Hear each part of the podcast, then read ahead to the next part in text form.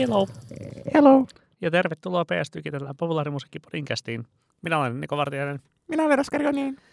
Ja tänään keskustelemme Spotifysta ja nopeutetusta musiikista. Oskari Oninen, miksi et ole julkaissut sun Spotify Wrapped jakopalaasi missään somekanavassa? No, kävi sillä tavalla ikävästi, että tietenkin kun Spotify Wrapped tuli ö, ennemmin tai myöhemmin menin Nolottaako? kahtelemaan, että mikä on minun Spotify Wrapped sisältöni, mitä, mitä paketista löytyy, ja niin sanotusti tuli tyhjä arpa. Nimittäin ähm, vuoden kuunnelluin artisti oli nainen hevosella, eli Beyoncé. Beyoncé. Ja tämä tosi paljon ö, hyvin intensiivisellä Renaissance-kuuntelulla noin puolentoista viikon ajan kesällä. Eli, Ja olin, olin myös ö, Beyoncén ö, fanien top kahdessa prosentissa. No niin. Itse, itseni oli Vilkofanien yhdessä prosentissa. Mitä That's the mieltä? one percent I like. Mutta miksi et tehnyt tätä? Oliko tämä nimenomaan tuota, häveliäisyyssyistä, ettei kukaan muu tietäisi, että sä olet Beyoncé kuuntelu intoilija, paitsi ne, jotka ovat kuunnelleet tätä podcastia tietenkin jo kesällä. No mä en niinku ihan hirveästi pidä äh, sä- Spotify Wrappedista. Mutta sä kuitenkin jaat sun Last FM-kuunteludataa. Tämä on, tää on siis se pohjimmainen asia tietenkin, että äh, Sä olet uskollinen Ää, o- the one and only o- olen- audio olen- scrobblerille. u- uskollinen Last.fm-käyttäjä ja Last.fm antaa ensinnäkin koko vuoden. Toki niin kuin, ainahan voi katsoa minkä vuoden haluaa, mutta mä olen kuitenkin tällainen ö, konservatiivinen YTD-ihminen. Ö, lisäksi mä kuitenkin kuuntelen ihan kohtalaisen määrän musiikkia ö, iTunesin välityksellä, tai siis Apple Musicin, eli tämän, mikä nyt onkaan, ö, ö, ei striimatussa muodossa, niin Ja se joskus Spotify-data ei vaan yksinkertaisesti ole automa- a- a- autenttinen ja, ja kokonainen, ja mun mielestä ö, kaiken datan esittelyssä tärkeintä on se, että se on mahdollisimman hyvä data. Joo, ehdottomasti samaa mieltä. En esimerkiksi itse koe kuunnelleeni Weekendia yhtä paljon kuin mitä Spotify mulle sitä väittää. Mutta ei se mitään. Olen Hävettääkö sua? No ei, no ei mutta tuota, kyllä mä oon silti niin kuin täysin samaa mieltä näiden Last FM-tarkkuuksien kanssa ja tuota, tuota, se, että Spotify ei ole kuitenkaan täydellinen kuva myöskään. Se ei ole koko vuoden kuva, koska se raportoidaan aina kellon tarkasti marraskuun viimeinen päivä, kuten Mm. niin kuin siis nykyään sen voi kyllä kellon tarkasti ennustaa, milloin se, milloin se tulee. Onko tiedossa, että on, sisältääkö se ö, kuuntelut joulukuusta vuoden ympäri, vai onko se pelkästään 11 kuukautta? Eli onko tavallaan ö, joulukuun kuuntelut sellaiset, jotka menee hukkaan? No varmasti joku Suomen Spotifysta voi olla meihin yhteydessä ja oikaista tämän, jos olen nyt väärässä, mutta tuota, ää, ymmärtääkseni se on 11 kuukautta tammikuusta marraskuuhun ää, ja joulukuuta ei oteta lukuun, mikä on tietenkin ymmärrettävä, koska silloinhan kuunnellaan joulubiisejä ja sitä tuota soittolistaa, jonka Spotify on edellisestä, edellisestä 11 kuukaudesta kullekin aina tuottanut. Niin, okei, no toihan on toisaalta tosi ymmärrettävää, koska muuten se olisi hirvittävää, että itse kukin, paitsi minä itse, saattaisi saada, ö, Sinä, joka olet rationaalinen. ö, saattaisi saada ö, vuoden suosikkikappaleekseen Juise- Mariah Careyn tai Juise Hei Leskisen. Mummon. Niin. No, mikä on Spotify Wrappedin laajempi merkitys? Niin, mä, Muuta kuin ähm, nerokas tai ainakin sellainen tapa ähm, saada dataträkkäyksestä mukavaa ja hauskaa ja jaettavaa, asia, johon moni muu yritys ei ole maailmassa onnistunut. mä aloin pohtia tässä, kun katselin erinäistäkin sosiaalimedian välinettä, eli Instagramia, ja äh, sitä Spotify Wrapped postausten määrää, niin onhan se ihan mahtava markkinointimetodi kaikille artisteille. Ja- markkinoijia ovat kaikki kuuntelijat tai Spotify-käyttäjät. Kyllä. Eli ilmaista markkinointivipuvoimaa, Niin ja siis to, tosi, tosi äh, mitä ei tietenkään Neil Young enää saa. ei, eikä Mitchellin Sony, mutta äh, hämmästyttää. Mun mielestä se on, se on ihan hirveän hyvä paketti, jolloin niin kuin samaan aikaan hämmästyttää, mutta ei lainkaan hämmästytä se volyymi, jolla ää, se, sitä, se, se volyymi, jolla Spotify Wrapped möhkäleitä ihmiset jakavat, ja sitten tietenkin niissä harvoissa artisti-instagrammeissa, joita seurailen, niin kyllähän artistitkin mielellään ö, jakavat, niin kuin sitten regrammaavat, kuten ehkä sanotaan, näitä storyja, joissa heidät mainitaan, ja ikään kuin siinä on, siitä tulee sellainen niin kuin, ö, kiva vuorovaikutuksen hetki, plus mun mielestä siinä on hirveän oleellista ö, sosiaalimedia sisällön kannalta se, että se on tosiaankin vain kerran vuodessa. Ja se, että jos me nyt torstai-iltana tätä nauhoitellaan, niin montahan Spotify Wrapped-pakettia pääsee fiidissään repimään sunnuntai-iltana auki. Ei montaa, veikkaan. Niin se on hyvin pieni hetki, jonka Spotify pystyy tosi hyvin ja tosi hyvin ja tosi totaalisesti jotenkin, mikähän olisi näppärä sana, jonkinlainen valloitusverbi tähän kuuluisi. Niin, että se näkyy niin kuin kaikkien ihmisten sosiaalisessa mediassa ainakin jonkin verran. Mm. Ja sitten ne ihmiset, jotka ei käytä Spotifyta, on silleen, että hmm, hmm, hmm, onhan toi aika hauska juttu. Niin, ja toisaalta silleen, että no, mutta minä käytän tätä iTunesia tai... Tidalia. No niin. mutta, mutta tavallaan musta, musta siinä niinku, ö, hirveän oleellinen kysymys on se, että että tavallaan on tosi paljon sellainen niin kuin Last FM-tyylinen käyttötapa vuonna 2006 tai 2008, että, että se on jonkinlainen, samalla tavalla kuin Irgallerian ihkuboksiin saattoi laittaa sen Last FMn, tota, jos oli ostanut ai, ai. VIP-tilauksen. Ai ai, itseni joka oli. oli. itse, itsekin olin myös, joka oli myös itse asiassa tosi halpa verrattuna moniin ö, nykyisiin tilauksiin. Kyllä. Niin että kun sinne saattoi laittaa sen niin kuin Last FM-kikkareen, Mm. jossa näkyi viikon kuunnelluimmat artistit, sen lisäksi, että siellä oli se valtava yhteisölistä yömä. Siinä toihan on niin jotenkin tosi ää, alkeellinen ja tehokas ja tosi sympaattinen tapa muodostaa kaikenlaista julkista identiteettiä musiikin avulla, mikä on aina muodissa. Mutta sitten samaan aikaan ää, itse olen kyllä huomannut sen, että kun olen edelleen hyvin intohimoinen Last FM-käyttäjä ja sinne menee kaikki musiikki ja se on muuttunut enemmän sellaiseksi ö, pyhäksi data-arkeologiseksi asiaksi, jossa on tavallaan kaikki, koska mä oon käyttänyt niin 2005 Mä oon- elokuusta lähtien, ja Mä itse asiassa näin 2000 yhden, 2005 juhannuksesta. ja näin itse asiassa yhden ö, Irk-galleria-ajan ö, tutun, jonka kanssa olemme yhä instakavereita, joka ö, fiilisteli Spotify Wrappedin aikaan juuri tätä samaa, että hänellä on ö, 2005 huhtikuusta asti käytännössä kaikki musiikki siellä. Niin et, et, se Last FMn käyttö ja tämä musiikkidatan saaminen on muuttunut enemmänkin jonkinlaiseksi henkilökohtaiseksi arkistoinniksi.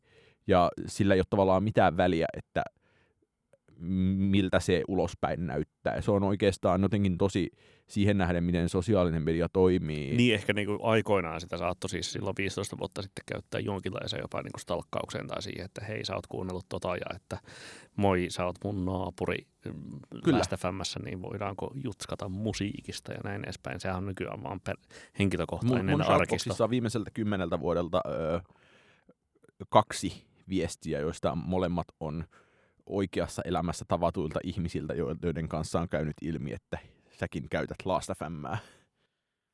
No mutta takaisin Niin, nykypäivään. Niin, niin se, että, että samaan aikaan kun se on ö, täysin julkinen ja sinne voi kuka tahansa, koska tahansa mennä stalkkaamaan sitä kaikkea, mitä mä kuuntelen tai olen kuunnellut, niin, Ter- tervetuloa Ossi Neito ja Slotte tiliä niin, gurkistelemaan. niin se on myös jotenkin tosi sosiaalisen median muiden periaatteiden vastaisesti yksityinen. Se on sellainen, että siellä ei niinku, se vaan kerää sitä dataa ja se saa olla julki ja ö, se ei, siinä ei ole minkäänlaista pyrkimystä minkään asian esittelyyn.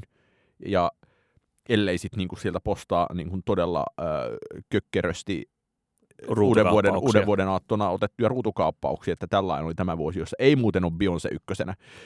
Niin, Vaan mikä? Öö, veikkaan, että Big Thief on ykkösenä. Niin, koska se levy on niin silleen Levy on pitkä. Levy siis on pitkä. Floristin levyllä oli myös tosi paljon biisejä. Florist on aika ylhäällä. Öö, Surruria on kuunnellut paljon iTunesilla. Että Beyoncé on varmasti top viidessä, mutta tota, nämä kolme ainakin sitä sotkee. Mm. Niin, tietenkin sitä toivoisi, että, että Last FMstäkin saisi sellaista parempaa vuosikohtaista dataa tai vertailukelpoista dataa, että kuinka on sitten niin kuin tämä ensimmäinen vuosineljännes sujunut vaikkapa edelliseen nähden ja näin edespäin. Mutta kyllähän sen saa, kun vaan jaksaa sieltä käydä klikkailemassa. Totta kai. ja, ja niin kukapa ei jaksaisi. Niin se, se mulla aj- aj- ajatus tuli vielä, että tota, se olisi samaan aikaan tosi ihanaa ö, pelata koko vuoden ajan sitä Spotify Wrappedia jotenkin täydelliseksi. Et jotenkin sellainen samaan aikaan, kun sanoin äsken, että ajattelus, ajatus siitä, että toi että Last.fm on tosi antisosiaalinen media tässä niin kuin esittämismielessä, niin se, että jos, jos niin kuin Spotify Wrappedia lähtisi valmistamaan, niin minkä artistin sä haluaisit täydelliseen Spotify Wrappediin sun vuoden kuunnelluimmaksi artistiksi, jonka voisit olla sille, että hei, olen kuunnellut en, tätä artistia eniten kuuntelevassa promillessa vuoden aikana. No, se on harmi, että sitä ei ole biisien osalta niin tuollaista statistiikkaa. Ai, että haluaisit olla vauhti kiihtyy johtaja. No ei vaan siis silleen, koska mä olen kuitenkin ää, 2020 ja 2021 mun kuunnelluin biisi molempina vuosina Spotifyssa on ollut Gigi D'Agostinon L'amour toujours small mix, niin mä haluaisin ehdottomasti nähdä sen, että kuinka pienessä provillessa mä oon niin kuin sen osalta maailmanlaajuisesti. Ja veikkaan, että siis yksittäisten biisien osalta jopa öö, et ihan hirveän pienessä, koska mu- musta oli ällistyttävää se, että Että jos mä oon kuunnellut sitä 50 kertaa yhden, yhden niin kuin vuoden aikana, tietenkin, että on niin kuin, se ei ole hirveän paljon. se ei ole kyllä hirveän Että se paljon. tavallaan sit se niinku, ö, albumi, ihminen ja teini-ikäistä kuuntelee tietenkin 200 Mm. kertaa jotain biisiä niin kuin kolmessa kuukaudessa. ja se, että, Ko- kokemusta on. ja se, että jos mm, mulla oli ehkä 600 minuuttia kuunneltu Beyoncéa, joka sitten on niin kuin levy kymmenisen kertaa, niin sillä pääsee kahteen prossaan, mikä toisaalta sitten kertoo siitä, että ihan sairaan moni ihminen kuuntelee kaksi biisiä. Niin. No, no kenenkä niin kuin ykkös- tai 0.05 sä haluaisit olla? Musta olisi siis aivan niinku uskomattoman hyvää kontenttia, jos mä voisin postata Spotify Wrappedista, että olen ö, esim. Johann Sebastian Bachin Aivan, niinpä. ö, Ba- Bachia eniten kuunnelleessa promillessa. Tai no tavallaan Beethovenkin kävisi, mutta Bach olisi jotenkin vielä silleen hienompi, jolla, jolla, jolla saisi parasta mahdollista kontsua. Tsekataan tämä sitten vuoden päästä. No, No samana Suomessa. Pä- niin, sa- samana päivänä tietenkin Spotify julkaisi Otti vuoden kuunnelmat kappaleet. media jotta voidaan puhua oton. jostain muistakin asioista kuin meistä itsestämme. Niin Siellä nyt oli, oli Bessin Rampampam ja JVGn ammattimies kärjessä ja käänteisessä järjestyksessä puolesta YouTubessa sitten nämä samat. Tuota, tietenkin myös ähm, Spotifyn kuunnelluimpien kappaleiden top vitosessa oli monien tietenkin suom- suomalaisten PS Tykitellään populaarimusiikin podcastin kautta löytämä Olli Halonen. joo, joka on, itse asiassa oli hauska, että YouTubessa ö, Olli Haloselta Suomen kesä-kappale, joka on siis tämä, tai se kappale jossain vaiheessa Olli Halonen ei ollut enää hauska eikä jännittävä, ö, Toisin Niin. kuin vuosi sitten. niin ää, se oli YouTubessa tosi ylhäällä ja Spotifyssa oli tämä Pohjola, joka on ollut kuitenkin tämän vuoden radiohitti. Mm. Mutta se oli hauska lista se Spotifyn top 10, koska siellä oli siis jopa yksi kappale artisti, josta mä en ollut koskaan kuullut. Eli T-Swoop. Kyllä, joka paljastui sitten Sonyn artistiksi ja sitten tuossa äsken lämpiössä kuunneltiin biisiä ja oltiin, tai Niko laittoi sen soimaan ja meni noin kahdeksan sekuntia ja hän sanoi, että aika geneeristä. Niin, no sitä se oli. Um, mitä me nyt ollaan jo kaksi viikkoa tai kaksi podcastia sitten keskusteltu tästä, tästä tietynlaisesta niin kuin Suomi-klubiräpin geneerisyydestä, niin, niin ehkä se T-Swoop menee sitten siihen samaan kategoriaan, mutta ilmeisen toimiva hitti ja varmasti sellaista niin kuin hyvää täytettä Giglin Marlineiden tai Onneloiden Mitä, mitä niitä yökerhoja onkaan? Mä en, en, en käy yökerhoissa. Tota... Niko myös otti ö, puvun päältään, tai takin ja kravatin pois äsken päältään Näinpä. ennen podcastin alkua. Mutta sen sijaan tuohon T-Swoopin tai hänestä puhuessa täytyy kyllä mainita sellainen nerokas asia, mikä hän ja tuota, hänen, hänen possensa on tehneet, että he ovat tehneet siis reilun kymmenen vuoden takaisesta Eurodance-hitistä Infernalin From Paris to Berlinistä suomi-räppi-version, joka on, joka on siis niin kuin alkuperäisellä on sellainen 40 miljoonaa kuuntelijaa Spotifyssa, eli ei mitenkään ihan niin kuin hulluna, joten, joten aivan nerokasta, että tällaiset niin kuin, äm, aikansa hitit otetaan uusio käyttöön ja sitten laitetaan niin kuin ihan kunnon niin kuin ryöstöviljelyssä suomenkielistä räppiversit päälle ja sitten kutsutaan sitä hittibiisiksi ja kaikki varmaan voittaa silleen myös äh, Sedulan DJ voittaa siinä, että, että sitten saa jotain tuollaista niin kuin kierrätyskontsua tanssilattiolle soitettavaksi. Mutta se siitä. Musta siinä, siis Top 10 oli ensinnäkin ykkösenä Bessin Rampampam, josta muistan ö, todenneeni ääneen tai vähintään niin kuin jossain chatissa silloin, kun se ilmestyi, että hirveä biisi, onneksi kaikki unohtaa tämän heti. Päin, päin ja, ja, ja, mitä tapahtui? Sitten on Getto Masaa ja äh, Ammattimiestä, joka itse asiassa myös ihan hirveä biisi. Ihan niin kuin JVGn huonoin single, syvästi vihaan. Mutta se, se, mikä tuossa niin listassa oli ehkä yllättävää, oli se, että, että samalla tavalla, samaan aikaan kun itse jossain määrin haluaa seurata sitä, mitä suositun suomalaisen musiikin sfäärissä tapahtuu, niin sitten on selkeästi sellainen maakuntaräpin nurkka, joka on täysin pimeä. Ja, Toisaalta on myös se, että, että YouTuben listassa on selkeitä eroja Spotifyhin. Ja mehän puhutaan, ei, että... ei mennä ihan vielä siihen. Okay. Niin haluaisin jotenkin po- pointata sieltä, että, että tällä Spotify-listalla oli El Migun kappale Erilainen, joka on monella tapaa ällistyttävä biisi.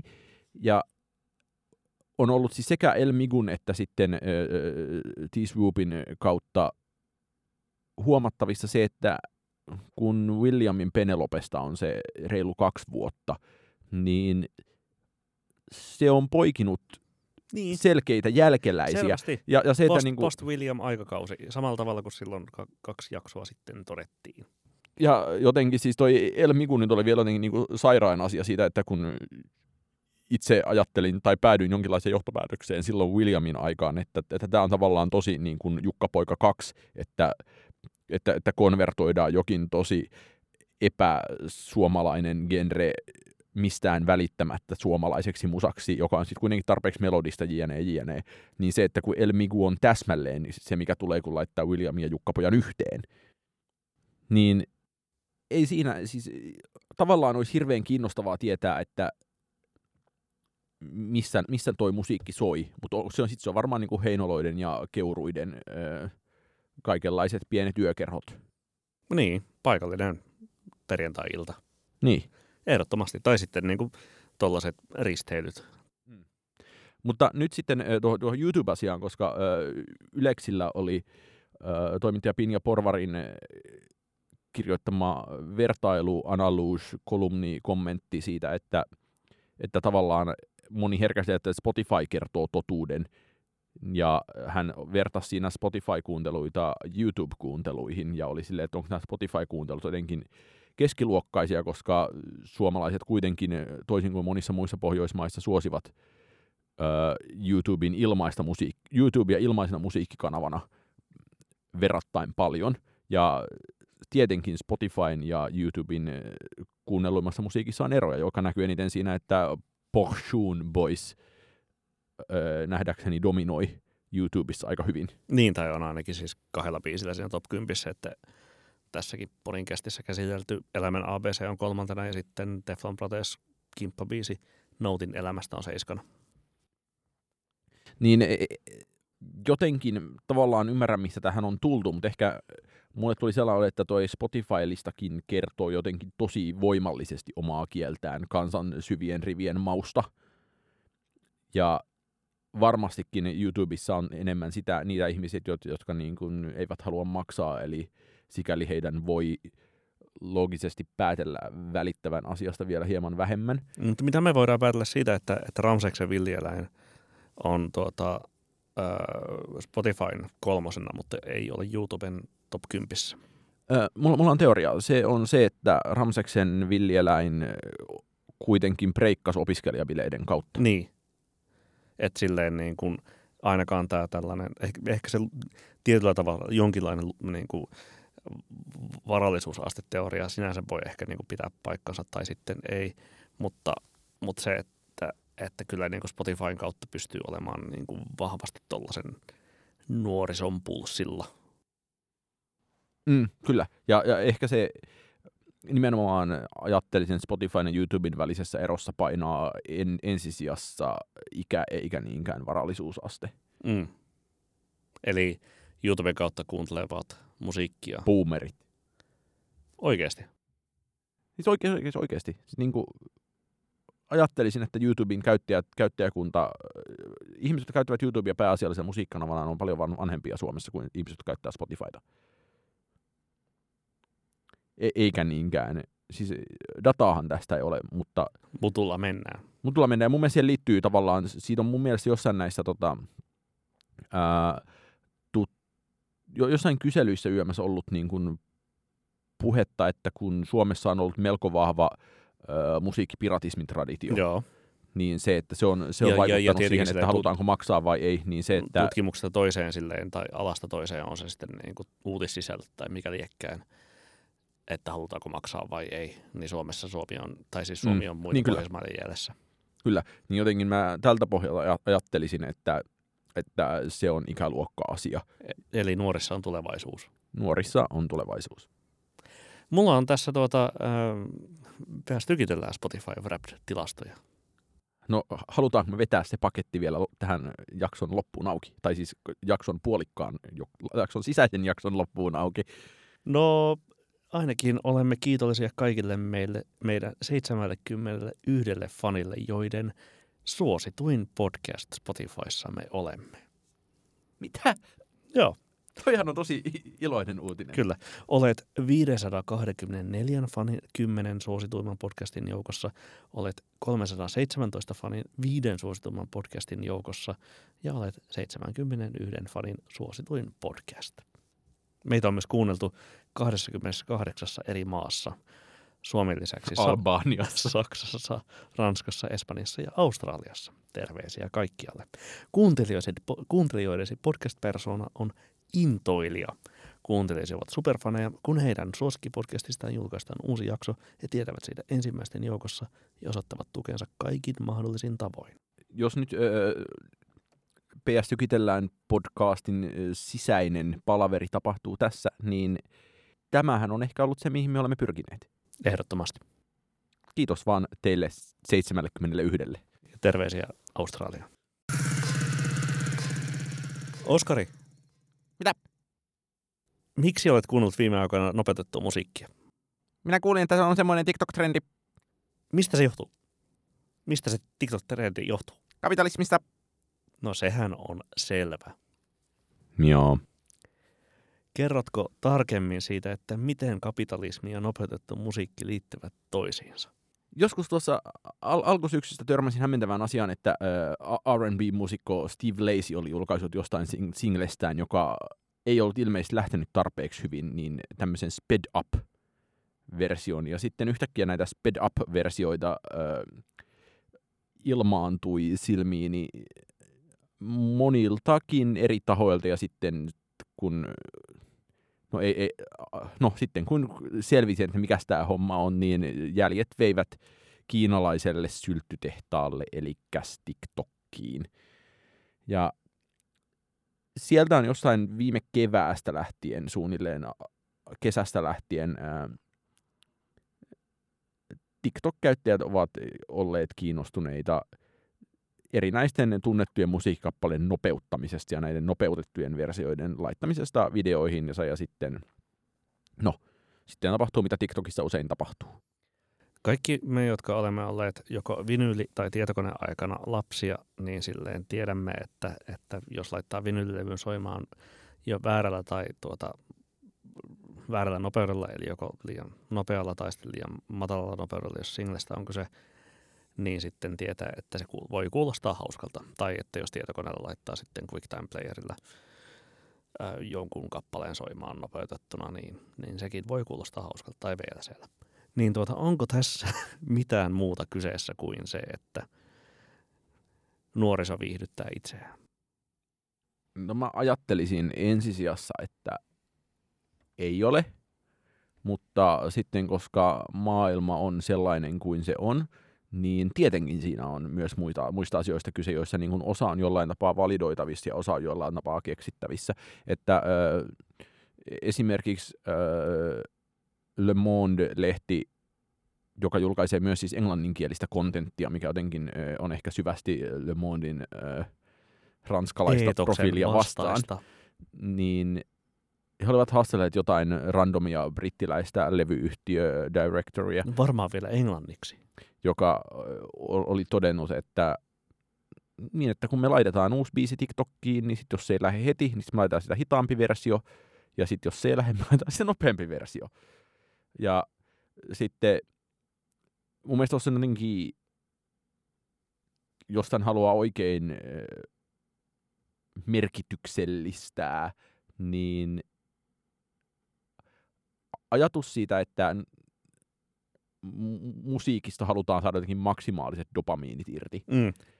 niin siitähän siinä on mun mielestä aika paljon kyse. Tä, Niin. Että, että jotenkin se, se on sama juttu, mikä, niin kuin, minkä takia Eurodance ehkä vetoaa myös meihin yhä, että sitä ei ole nähdäkseni, sitä ei ole tutkittu, että ö, onko kovatempoinen musiikki noin sinänsä, tehoaako se paremmin ihmisaivoihin vai ei, mutta ihmiset keskimäärin pitävät kovatempoisesta, reippaasta, iloisesta YMS-musiikista, joka sitten se musiikki, missä ihmiset pitävät, niin se tietenkin eri, saa heidät erittämään entistä enemmän dopamiinia. Ja tämä on jotenkin tämmöinen niin yksinkertainen, että miksi diskoissa soi diskomusiikki ja miksi hautajaisissa soi hautajaismusiikki tyyppinen. niin kuvio. no, siis itse asiassa äm, Tai siis olisi, olisi ihanaa, että jos jossain joku niin kuin, On. intohimoinen tutki... albinoonifani, joka sanoo silleen, että itse asiassa rakastan Adagiota niin paljon, että käyn fiilistelemässä sitä hautajaisissa. Tietenkin.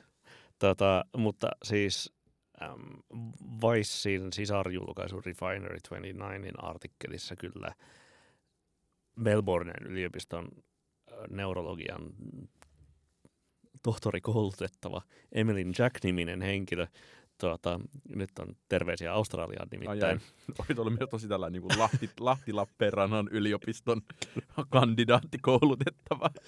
on, on haastateltu ää, tästä samasta ilmiöstä, joka on kommentoidut kyllä siis silleen, ää, ja niin sitä täällä kaukana Suomen maassa myös siteramme, että, että siis niin kuin musiikki kyllä, tai siis niin kuin nopeatempoinen musiikki ä, tuottaa paljon aktiviteettia aivoissa ja äm, dopamiinilaukaisu niin kuin lisääntyy niin kuin toisaalta niin kuin varsinkin tutun musiikin osalta, mutta myös nopean musiikin osalta. Joten jos kuuntelet tuttua musiikkia nopeammin, niin sillä voi olla vaikutuksia dopamiinin tuota, Eli pärisee. anno, annosteluun, eli pärisee. Eli tiede, tietyllä tavalla onko tämä jotain tällaista niin kuin aivohakkerointia. Siis kun on, ja siis mä äh, luin Eli, Jos- eli, eli keino, keinotekoista itsensä piristämistä Kyllä, ja siis mä luin- nopeutettua ja, ja siis, musiikkia, äh, suos, tai nopeutetusti suosikkimusiikkia. Em, olisiko se ollut Viceissa vai jossain, opin myös tällaisen käsitteen kuin dopamine dressing, jossa ö, ihmiset ikään kuin hakkeroivat itseään ö,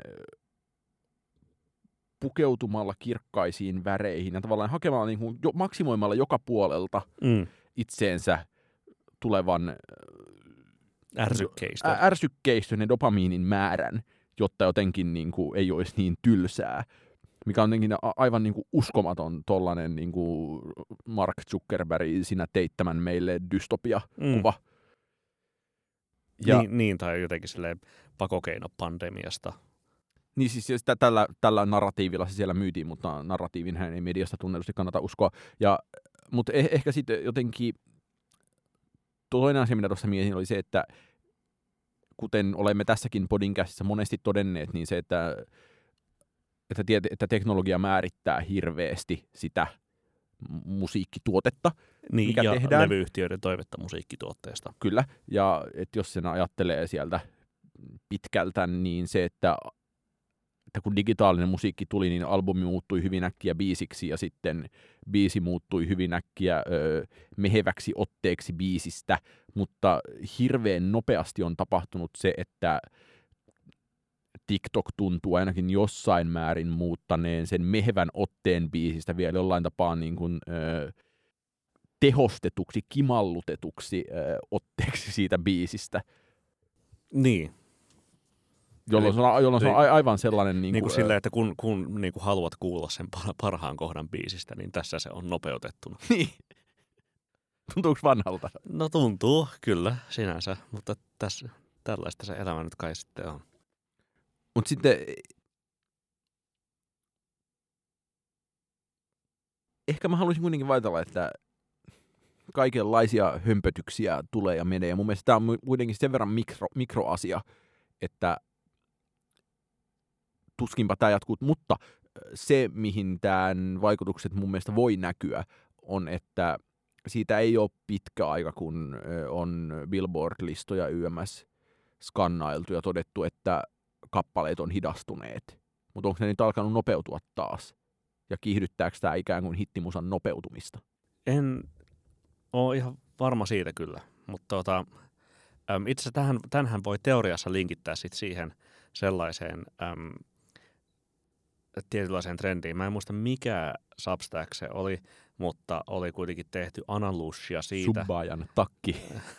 että öö, nyky, tai siis viime vuosikymmenen aikana siis ei ole ollut kuin yksi Billboard singlelistan ykköshitti, jossa on sointuvaihdos, Sisäveläinvaihdos. sävelajivaihdos.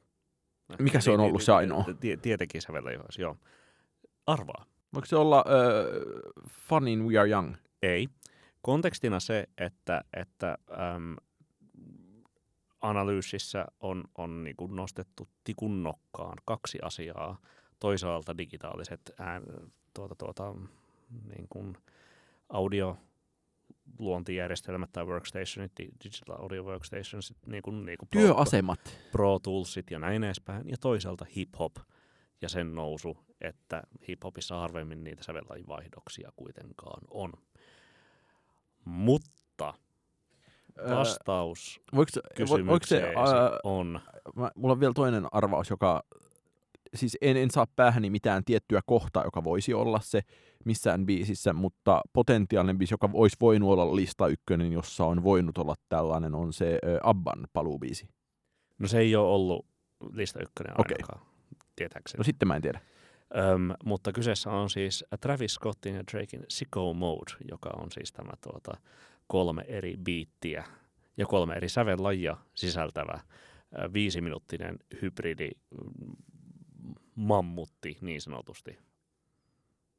Ihana, Detsku. Tosi Joo. hyvä.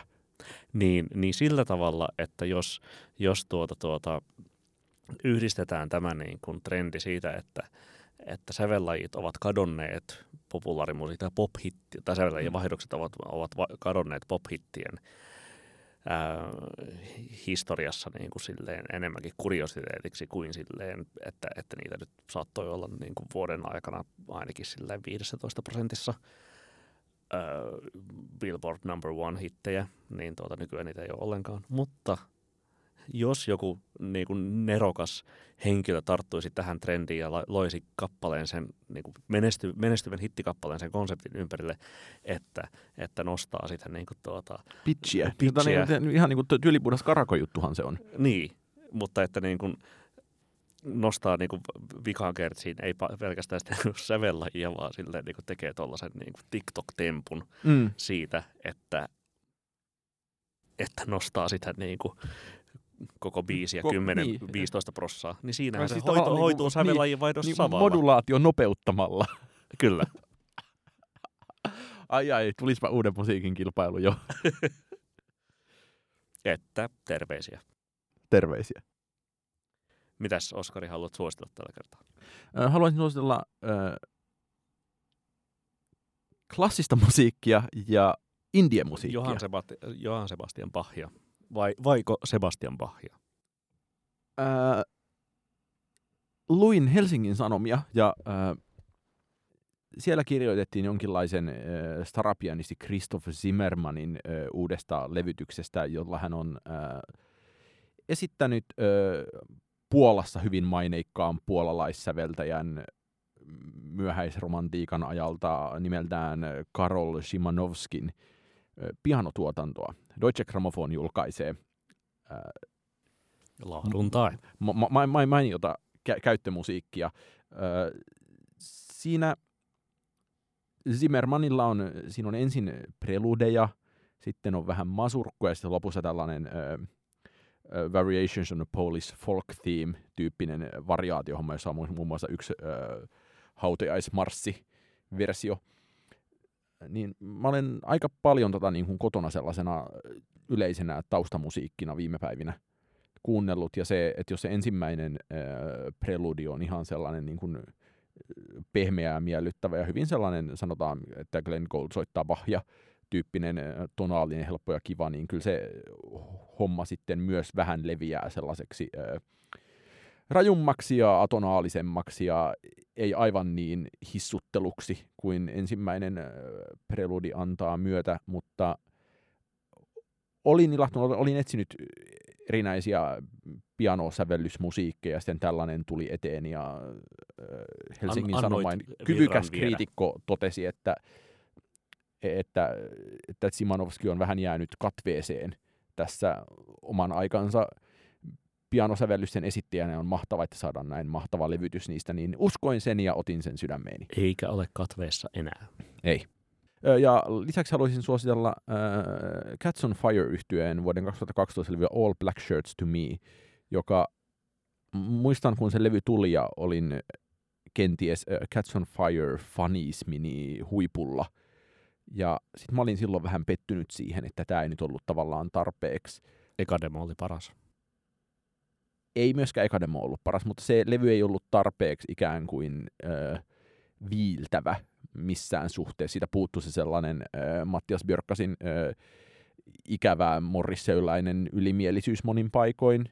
Ja nyt kun mä kuuntelin sitä, niin se on ihan hirveän hyvä kitarapople. Muutenkin Suomessa tunnuttiin tekevän kymmenisen vuotta sitten tosi hyvää englanninkielistä indie-musiikkia. Haluaisin mainita lisäksi ehkä Burning Heartsin ja Cats on Firein levyt, jotka tuli silloin, mutta tämä... Sä mainitsit jo Cats on Firein.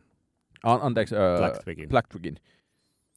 Mutta se ehkä niinku saattoi olla jopa silleen niinku markkina jopa tietyllä tavalla ylisaturoitunut silloin aikanaan, koska sitten tietenkin nämä niinku jokainen näistä, näistä bändeistä sitten ehkä vähän niinku söi elintilaa sitten toisiltaan. Tai, tai sitten ei, mutta vaikea sanoa, että, että miksi ne ei sitten mikään niistä jäänyt hirveän pitkäikäiseksi. Mutta siinä oli myös sellainen hetki, että ö, oli selkeästi jonkinlaista niin kuin, ö, patoutunutta levyyhtiöpuutetta esimerkiksi, niin. jonka sitten niin Solid, joka aloitti 2011, niin ne Solidin ekat pari-kolme vuotta oli ihan hirveän hyvät vuodet. Ja, Ja, so, niin ja kuin, Soliti näitä julkaisi Solid ainakin julkaisi- Black Twigia ja, ja Cats on Fire on myös. Joo. Se edellinen Cats on Fire tuli muistaakseni Johannalta. Mutta tota, et siinä oli selkeästi niin kuin aukesi julkaisukanava, joka mahdollisti hyvien tekijöiden pääsyn esille. Mutta tota, se Cats on Fire and All Black Shirts to Me on mielestäni sellainen äh, aikuinen kitarapoplevy, että siinä jotenkin kuuluu joku, en mä tiedä, Triffids-tyyppinen semmoinen niin kuin vakava ja ö, ehkä, vähän, ehkä jotenkin niin kuin syvälle indien marginaaliin jäänyt ö, jangle pop, helky, helistely, helkkypop musiikki tosi paljon enemmän kuin sit niissä niin kuin aiemmissa aika smitsiaanisissa Cats on Fire-levyissä hmm. niin olen ilahtunut, että olen nyt jälkikäteen pystynyt nostamaan tämän viim- yhtyeen viimeisen levyn kahden edellisen rinnalle. Mä voisin suositella myös käyttömusiikkia. Öm, en ole oikeastaan ihan varma, että mistä sen sitten niin kuin loppujen lopuksi löysin. Tänä syksynä ilmestyneen belgialaisen tuottajan Maxime Denugin, äh, Maxime Denug äh, Nachthorn niminen levy ehkä se oli Boomcatin saittia selatessa tai sitten jotain niin kuin Album of the Yearin niin kuin julkaisulistaa selatessa, mutta, mutta siis aivan erinomaisen mainiota, niin kuin, siis käytännössä urkutransea, että niin kuin, vähän sellainen niin kuin, hupaisahkolta kuulostava konspa, että, että otetaan niin kuin, tyyliin Enian niin kuin, soundeja ja tehdään niistä niin transebiisejä, mutta, mutta enemmän sitten niin kuin mennään vähän niin kuin tuota kuvausta enemmän vielä niin kuin ambient teknompaan suuntaan tai ambient suuntaan ää, siinä, siinä konseptissaan. Ää, mutta tosi mainio levy, ihan siis silleen niin kuin vuoden parhaita tällaisia niin kuin mä, mä, satunnaislöytöjä. Mä kuuntelin sitä pari biisiä, mä en ihan vielä päässyt yli siinä, että onko tämä vain, onko tämä ansa vai eikö tämä ole ansa? Onko tämä pelkkä gimmick? No ei ole. Tai siis, niin kuin ja, se, jatkan se, harjoituksia. Mutta se on, mut se on tosi, tosi hyvä gimmick.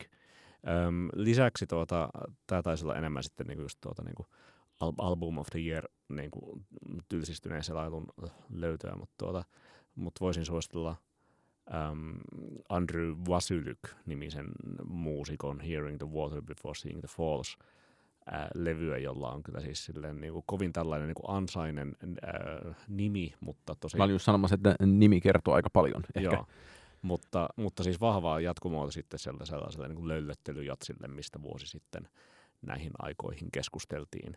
Ähm, vähän siinä levyssä on sellaista niin kuin, post-rock ansan vibaa kyllä, mutta, mutta kun sen niin kuin, silleen se on hetkittäin sillä läsnä, mutta sen yli myös pääsee. Siis silleen niin kuin ajallisesti myös, että se sitten niin kuin ei pysy siellä koko aikaa. Ihanaa, että sun ääni muuttui lause lauselta sellaiseksi hunajaisemmaksi ja löllöttelevämmäksi. Näin se pitch muuttuu. PS. Tykitellään.